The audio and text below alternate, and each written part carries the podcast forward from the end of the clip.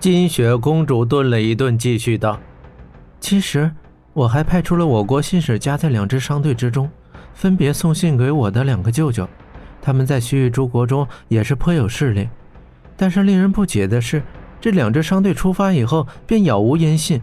于是我又建议父王派石威去寻找商队，我暗中托他寻找我的信使，只是没想到他再也没有能回来。”他双眸之中又闪出泪花，他为好友的离去而悲伤。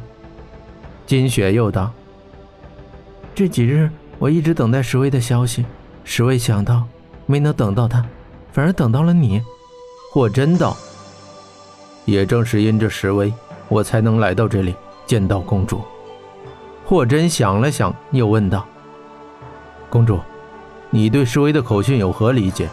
你在火鸟国这段日子？”听到过一些与狼有关的事吗？金雪公主道：“石威的口讯确实是匪夷所思，但是我想他用生命给我们的传讯绝对是极有价值的。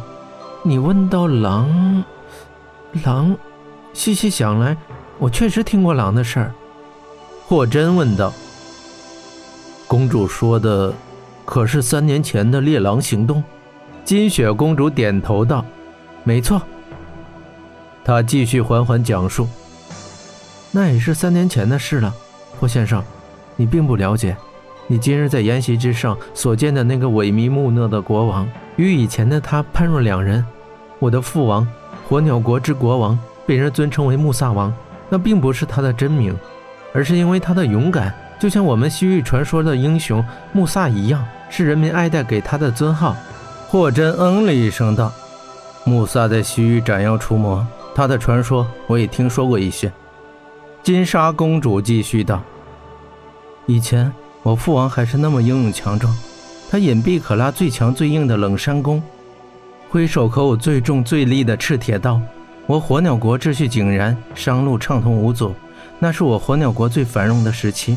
可是三年之前，突然间在商路上出现了一只巨狼，袭击了商队，攻击过往的商旅牧民。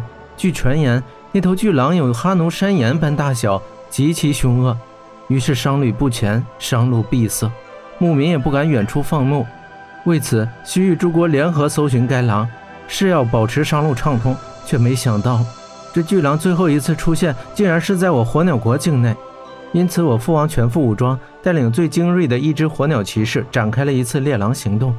霍真插话道：“铁虎身为火鸟国大将军，武艺又高强。”那次猎狼行动，一定他也去了吧？那次他并没有去。三年前，铁虎将军身染重病，那次猎狼骑士当中并没有他。而且那时铁虎还不是大将军，当时火鸟国将军兼禁卫军首领正是温莎的父亲温尔汉将军，他是我父亲多年的宿将，忠心耿耿。他跟随父亲参与了那次猎狼行动。霍真哦了一声：“温莎的父亲。”他心里道：“金雪又道，据父亲回忆，那次猎狼行动战况惨烈。他们在戈壁与沙漠交汇之处与巨狼相遇，那是一头巨型黑狼，长相可怖，凶恶异常。我父亲带领骑士与恶狼恶战，为除此害，一直追击到大漠深处，在沙漠中与恶狼最后一次搏杀，那是父亲一生中最惨烈的战斗。暴风卷着狂沙飞舞，狼牙伴着刀光闪烁。”所有的骑士都战死了，也包括温老将军。最终，我父亲杀了巨狼，但他也身负重伤，靠着坐骑的神勇，这才得以走出沙漠，返回火鸟国。我真在默默听着，金雪又继续道：“父亲回来之后，身受多处创伤，但他身体强壮，伤口很快就复原了。只是没想到，从此他得了寒病，每日寒颤不已，尤其是有月的晚上。”寒冷更加加倍，痛苦异常。据医官们说，这是中了狼毒。这寒病整整折磨了他两年，百药无一，生不如死。直到有一天，孟特巴来到我国，用他所谓的玄火治好了父亲。父亲对他是感恩戴德，封他为国师。从此，这玄火教便在我国兴起。霍先生，关于那次猎狼行动，我只知道这么多了。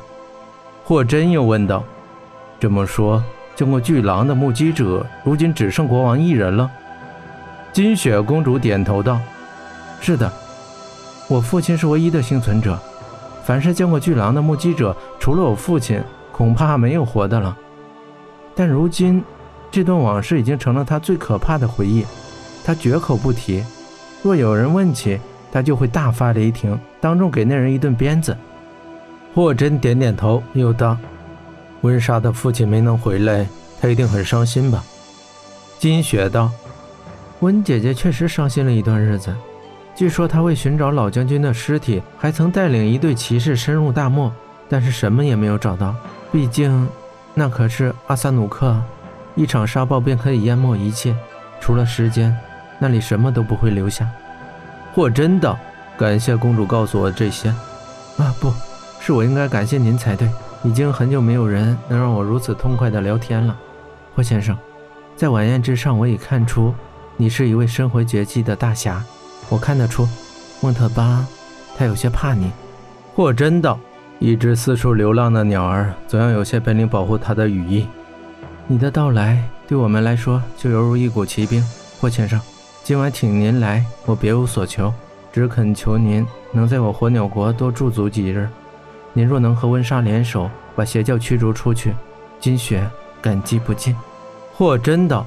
侍卫的口讯还没弄清楚，我暂时不会离开。尊敬的公主，关于您的请求，我并不能给予肯定答复，但是我向您保证，对于你、温莎，还有火鸟国的人民，霍真是不会坐视不理的。金雪公主点点头。霍真虽没有给出肯定答复，但她的话已经表明态度。公主脸上终于露出微笑，她在月光下显得是那么清丽秀美。她向着阁楼顶部深深施了一礼，道：“有你这句话，我已经感激不尽了。”霍真又问道：“公主，你已经决定了吗？不跟温莎走？”金雪面色坚决说道：“我既然已经决定面对那邪火，我就绝不会走。只要我的死能唤醒沉睡中的人们，我死得其所。”他凄然一笑，又道：“为祖国而死，那是我最美的命运。”霍真沉默了。死亡有的时候静美如秋叶，有的时候绚烂如夏花。飞蛾扑火以求光明，如今一位公主却要焚身以火，只为唤醒迷雾中的民众。金雪公主忽然问道：“霍先生，我们现在是朋友吗？”“当然是。自公主在晚宴上为霍真仗义直言，我们就已经是朋友了。”“嗯。”金雪点点头。没想到。审判之前还能交到一位新朋友，他再次露出笑颜，只可惜这笑颜中仿佛含着凄美的泪光。两人都沉默了。霍真没有再多话，轻轻道：“公主，那霍真就告辞了。先生，珍重。”缓缓关上了那扇窗子。霍真身形一纵，从阁楼上落下，他的黑衣袍铺展开，犹如一只黑鹰般滑翔过后花园。正落在花园的角落，温莎正在那里等他。